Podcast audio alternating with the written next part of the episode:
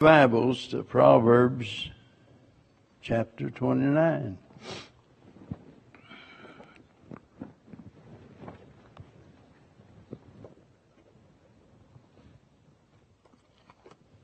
Let's see. I believe we got down to verse 17 or 18 or, yeah, down through 17 last week. So we pick up in verse 18. I remember a comment I made last week about uh, this being uh, one of those verses that, that are so misunderstood. So we're going to talk about it. Notice verse 18, where there is no vision, the people perish.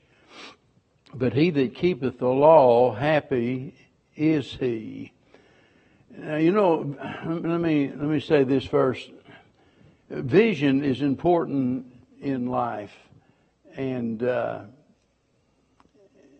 we think about having a you know a statement of purpose and uh, a mission statement. Some of you remember we had uh, what we called a vision conference. I don't know four or five years in a row. I think it was uh, down at Quantum Lakes, and we'd go there and rent that place and and had a great time. I always enjoyed that. So vision is important, but and and I, have heard preachers even take this verse and apply it to uh, having a vision for what you know we want to see God do, or vision you know for what what we want to accomplish, and uh, but really that's not the true meaning of the verse, and we don't want to make that mistake. This word vision here has to do with the revelation from God uh, it's the revelation of God's will. Remember back during the Old Testament, the prophets were given visions, dreams. These were divine revelations that God gave to them to transmit to the people. And uh, if God withheld those revelations, you know, uh, or if they failed to be communicated, let's say, to the people, even though the prophet might have received it, if he didn't communicate it to the people, uh, or if the people didn't heed the vision that was given, uh, you know, they're going to be without any directives from the Lord and ultimately suffer as a result of that. And let me tell you, the greatest calamity that can befall any nation is to be deprived of the truth. Nothing worse could happen. You see, I, I I think about what's going on in England today in church, and this has been going on for at least a decade or more. Uh, church after church after church. And I'm talking about the true churches, you know, or at least those that preach the gospel, are closing. It's, it's unbelievable what's happening there. Uh, and, and basically throughout Europe. And uh, it can happen anywhere whenever whenever people are deprived of the, of the revelation from God. And uh, it'd be wonderful if we could just convince everybody of how desperately they need the truth. A lot of people, you know, they think they can get along just fine without it. But let me tell you, without a clear revelation from God, people don't stand a chance. They don't.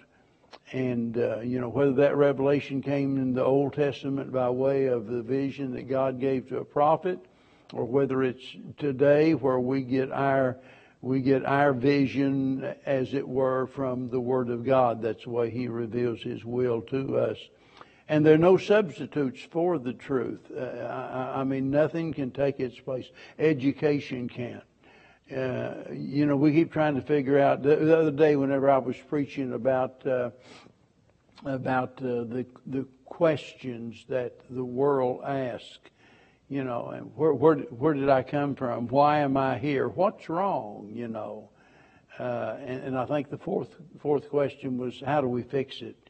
You know, and people come up with all different kinds of ideas of how we can uh, how we can get society on a what seems to be a right track, at least make it a fit place to live.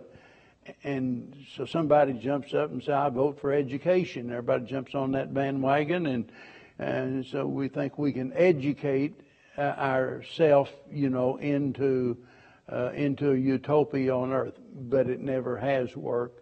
Somebody else says politics is the way to go, so we try to legislate morality and what have you, but that doesn't change people because they have to be changed from the inside out.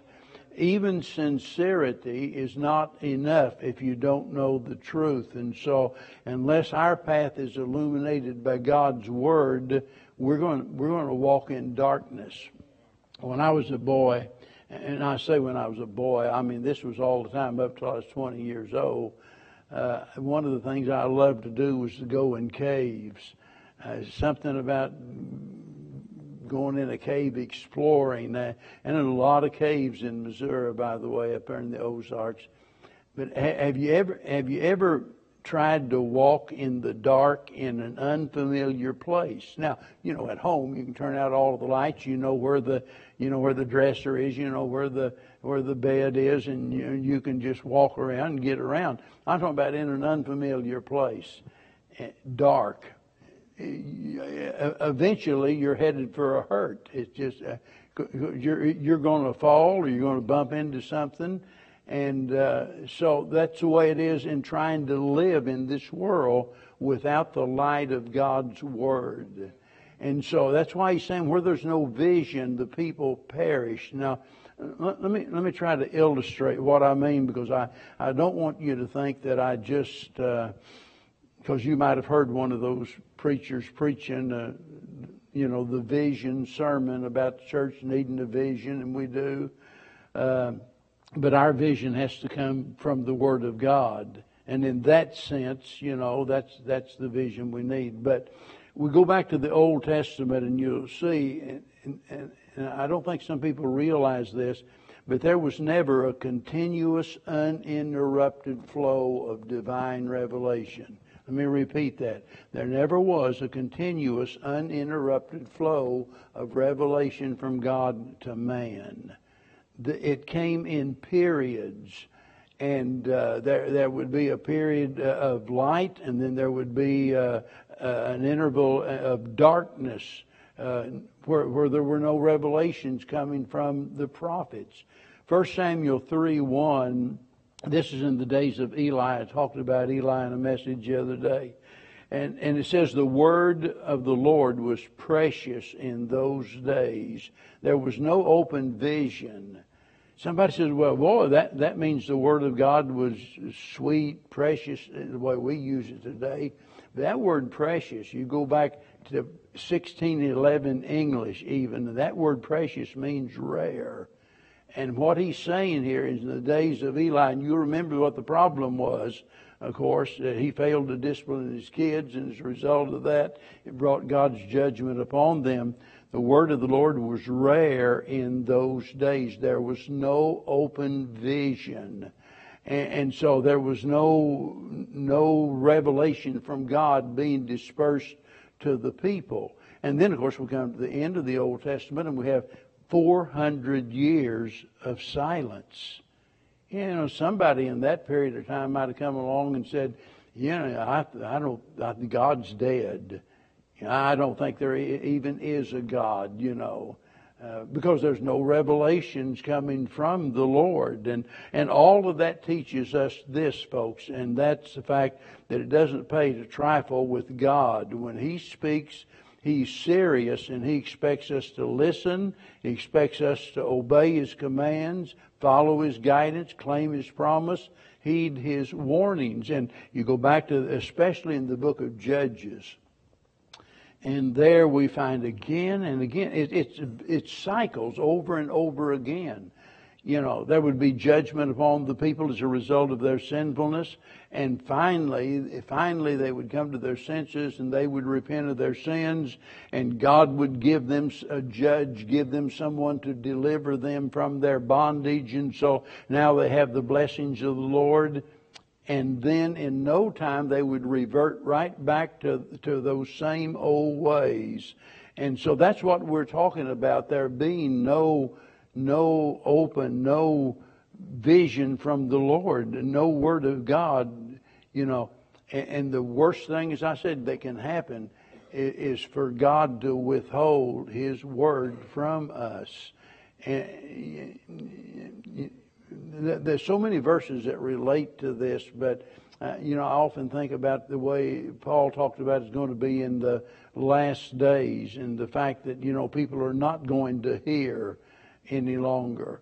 They'll heap to themselves teachers having itching ears and so forth. And uh, I think about what God did with Pharaoh. Pharaoh hardened his heart against God, and what happened? God hardened his heart as a result of that when we refuse to respond to what we know God wants, we endanger ourselves. So that's what he's talking about there. I have no doubt about that. Verse number 19, the servant.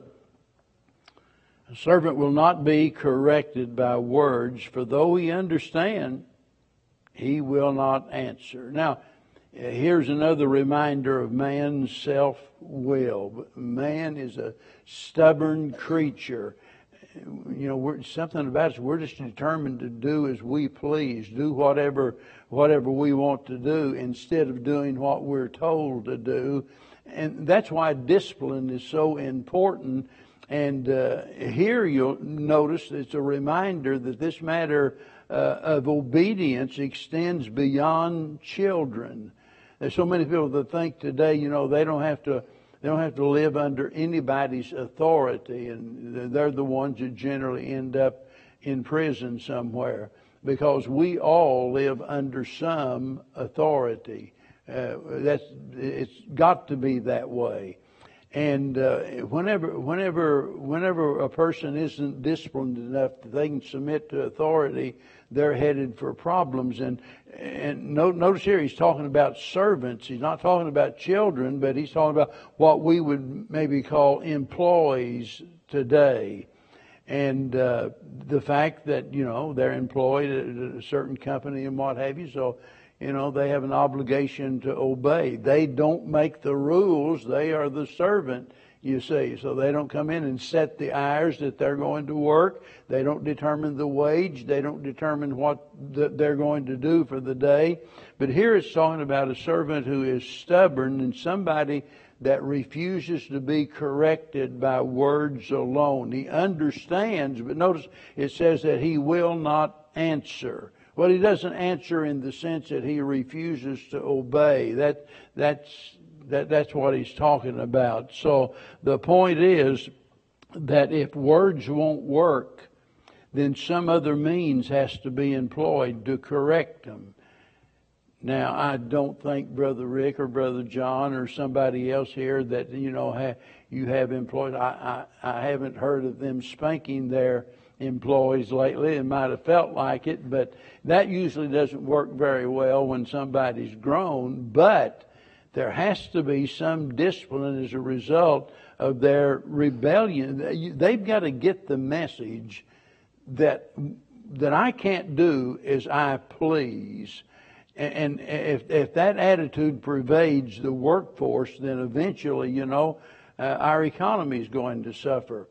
One, and, and I want to be real careful here because I, I understand this is a complicated issue and there are good people on both sides and I don't want to offend anyone.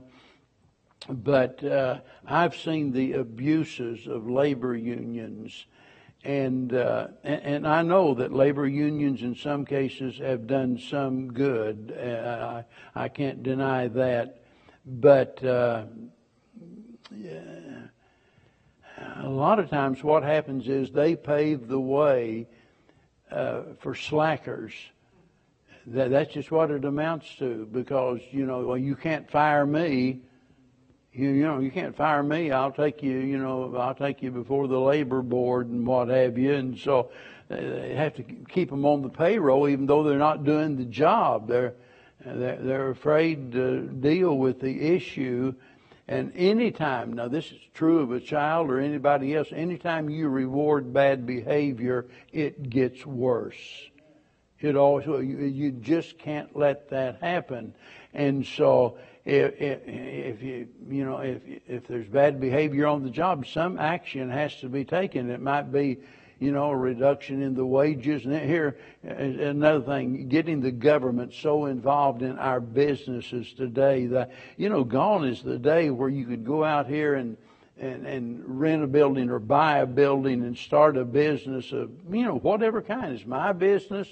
You know, I've got this product. It might be something you make. It might be something you import or whatever, but you've got a product that people want.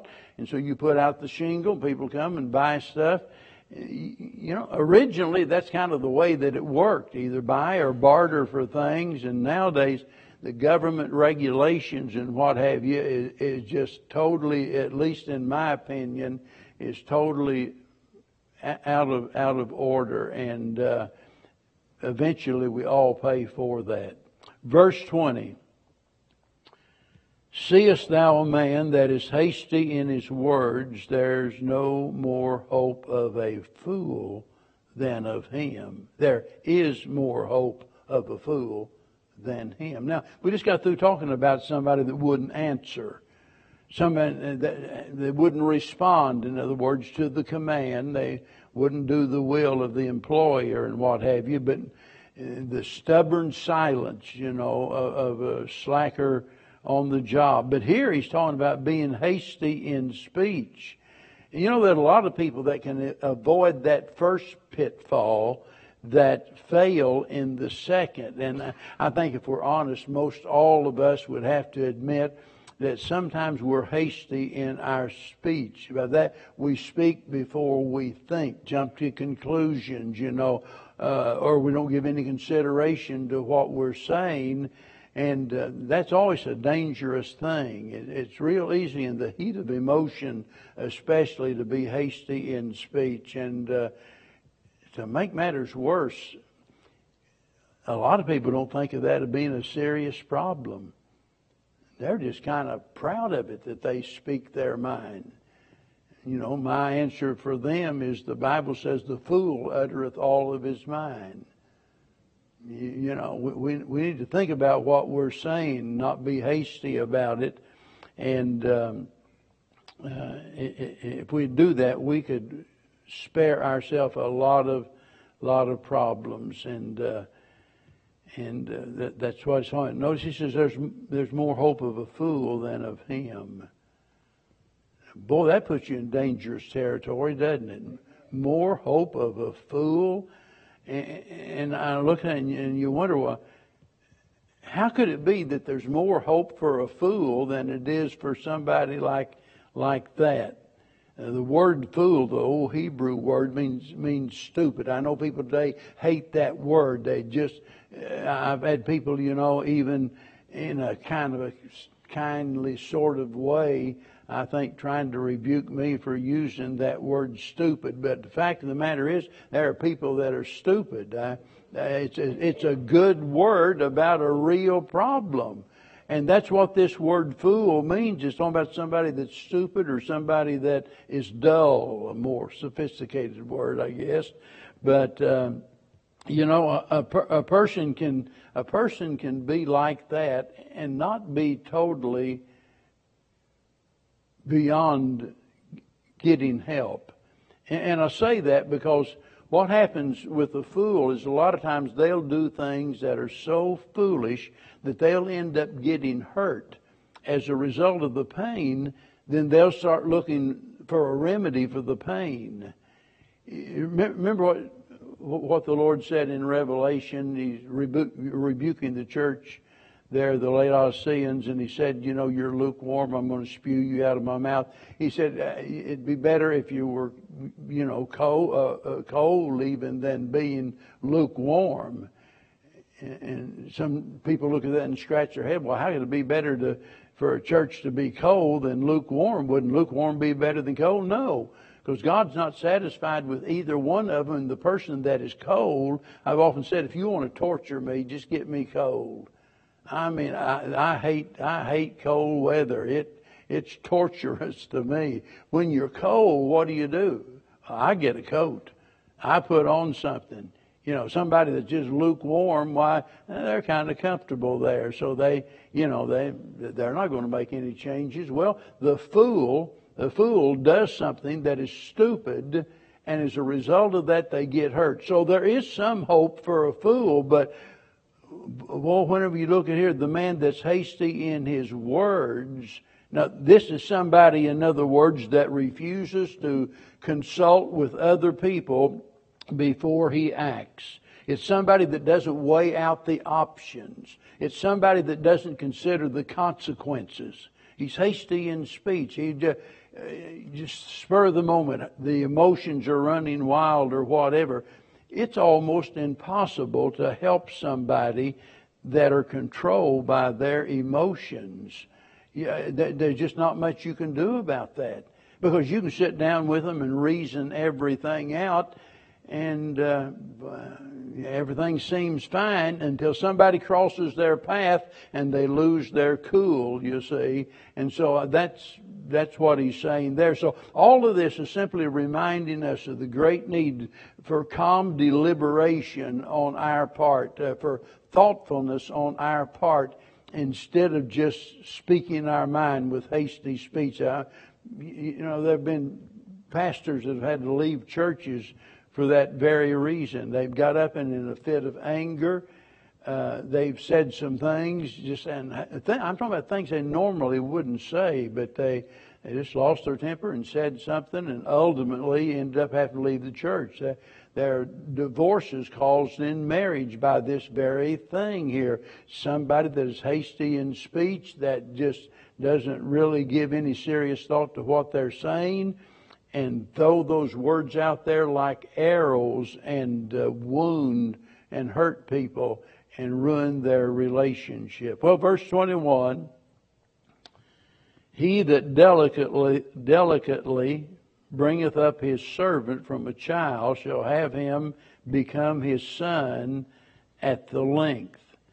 Now, whenever I started studying this, and this was several years ago, and, and one of the first things that I did was to go through several commentaries, preachers that, you know, that I had confidence in. And I was amazed because here we have these writers writing on every verse here in Proverbs. And I come up to verse 21 and it shows the verse and uh, there's no comment. So I thought, well, you know, I don't know, maybe he got tired at the end of the day and left off. So I go to another commentary and, you know, Doctor Who done it or something. No comment. And, and so I, you know, I, I started thinking about why in the world don't they want to comment? On it? so I started reading the few I could find that did make any comments on it. And my first thought was, you know, I think I'm just going to skip this altogether like they did. I'm not even going to go there.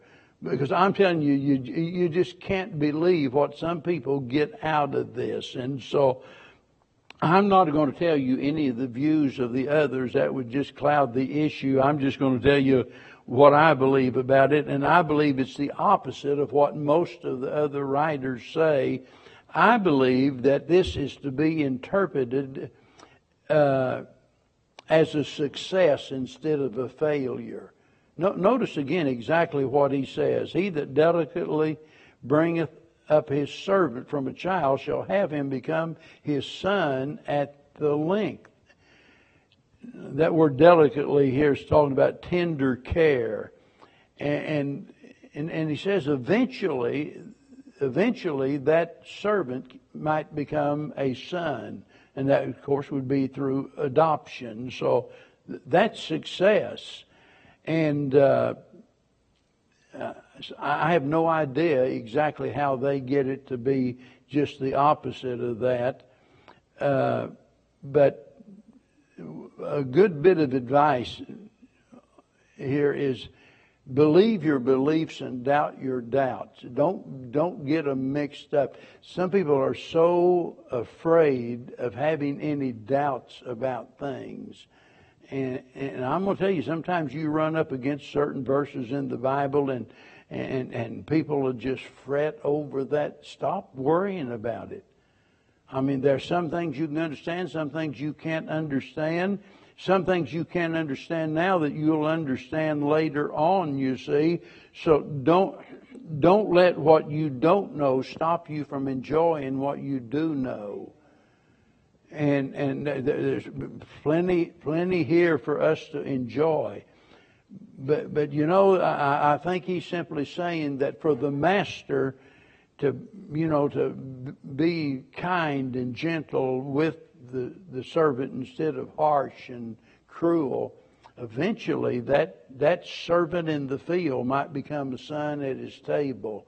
And so it's always better in dealing with people to, you know, to, to use honey instead of vinegar. But so uh, that works everywhere. Verse 22 An angry man stirreth up strife and a furious man aboundeth in transgression. Well, boy, I, I, think we all understand this verse, and I think we all know it's true. It doesn't need a lot of lot of explanation. This is anger in action. And, and, and let me first say that you know anger is not necessarily wrong. When Paul and I've again I've heard sermons from preachers saying it's always wrong. You never should be angry even try to explain away what Paul said in the Ephesians, you know, where he said, "Be ye angry and sin not." They say, you know, that's not a not prohibiting or not uh, allowing us to be angry. Well, I think it's an imperative myself when he says, "Be ye angry." I don't think he's saying if you are angry, sin not. I think it's imperative that we be angry, and I say that because God gets angry, you see. But the key is that we be angry and sin not. The fact of the matter is, anger, there can be a lot of good things come out of anger. It can, you know, it can move us to action. We get angry about something, you know, we, we do something about it, you know, instead of just sitting back and uh, mad. Mothers against drunk drivers, you know. They they got angry. They got fed up with it, and finally they said, "We're going to do something about it." And and so they leaped into action. So anger can be good, but one of the harmful effects of anger is strife, because you, you know so many times that when we get angry, we lose control of ourselves and do things that we shouldn't do, and it creates conflict with other people. There are people that have deep seated anger in their heart that's been there for decades, years and years and years, and they've never dealt with that anger. It just, it's there like those volcanoes in Hawaii or Guatemala, you know, wherever. Uh, it's just like those volcanoes. It's there below the surface, and it's just building up and building up until finally something sets them off and they explode. And so that, you know, that kind of anger, that kind of anger has to be dealt with because it's going to, it's going to create quarreling among people and strife and divisions. It's like Brock talking about that church, and I don't know what all's going on there, but I bet I can be safe in saying I'll bet you somebody's mad about something you know, and uh, that's what anger does. It, it, it is a destructive force. But then notice he doesn't stop there. He said, A furious man aboundeth in transgression. That word furious speaks about passion. You know, it's the kind of passion that causes people to give way to, to violent fits of anger. Know, it's anger really out of control. And, and again, people, when they get angry, will do things that ordinarily they would never do. some of the nicest people you'd ever meet, they, uh, oh man, they just do anything for you. They do a favor or whatever. But boy, when they get angry, all of a sudden they lose control and and as he says here, they abound in transgression. And, and what happens is they end up doing things that they're going to regret later on but the damage is done. There's no way to go back and undo what you did, you see. So, uh, entire books have been written about anger and how we can control our anger. Well, the only way we can is with the Lord's help, that's for sure. Let me, let me go through one more verse tonight. Verse number 23. A man's pride, and boy, here's another one of those subjects that we come across over and over and over because it's such a common problem. A man's pride shall bring him low but honor shall uphold the humble in spirit. So here in the first part of this, it's talking about pride leading to a person's downfall. And it's just one of many verses. And they, it's amazing the people that are so uh, deceived about their self-importance. They're consumed with their self interest. And that's how we get all these catchphrases today like self esteem and self love and self fulfillment and what have you. And those are the buzzwords that people use today. And, and we live in a day where pride is almost touted as a virtue. How we ought to be pride, this pride and that pride and so forth. Well, the fact of the matter is, pride is a sin because we don't have anything to be proud about. Absolutely nothing. Nothing. Now, I know we sometimes use that word like, you know, our kid's playing ball and he got, you know, he got three or four hits and we say, I'm so proud of you. We, we know what that means. That, that's not what we're talking about. We're talking about that kind of pride that makes us think we're better than what we are.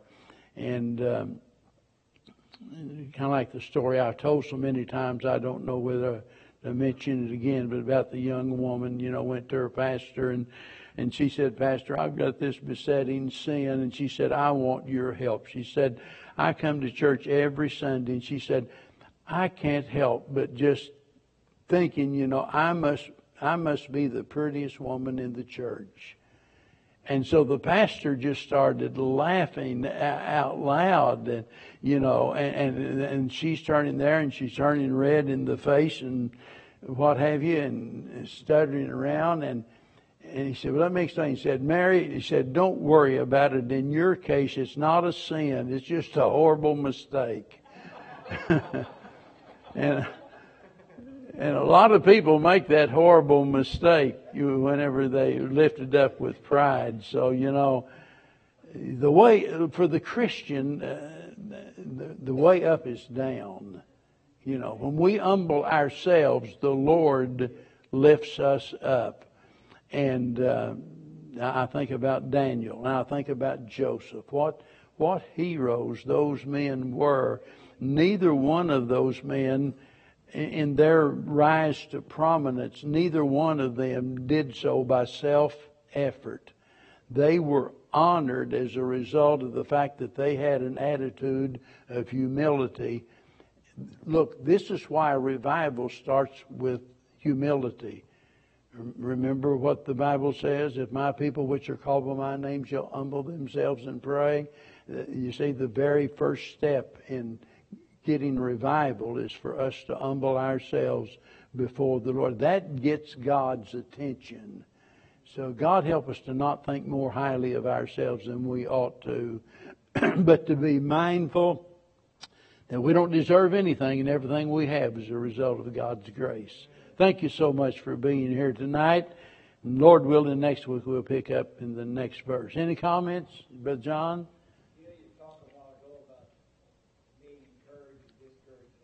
You know, I guess the best thing we can always remember is none of us gets the increase. God Gets the what? Gets the increase. That's exactly right. Where we get ourselves in a big old knot when we start trying to get the increase. Yeah, that's right. Because we've done our job when we've gotten in the Word and done what God told us. Proclaim the Word and leave it alone. That's a good point. And what, what John's talking about goes right back to what happened, and I, I, I know when it happened. It was shortly after I started preaching, and we we had several churches that, uh, and the main one at that time was in Garland, Texas, and later moved up to Indiana. But anyway, in, in, in depending on programs and stuff, entertainment and stuff like that to get people to church. Uh, churches that have, and you'd see these circulars, you, you know, Zulu the clown and Bozo the gorilla, or maybe I got that backwards. I, but uh, all, all of that nonsense going on all of the time. And, and look, our job is to preach and to pray and to witness and what have you, and leave it there, you know. And thank you, John, for that. All right, anybody else before we go? Y'all want Tim to lead us in a song? My voice is about gone. He'll have to. Let's all stand. Tim, lead us in the chorus.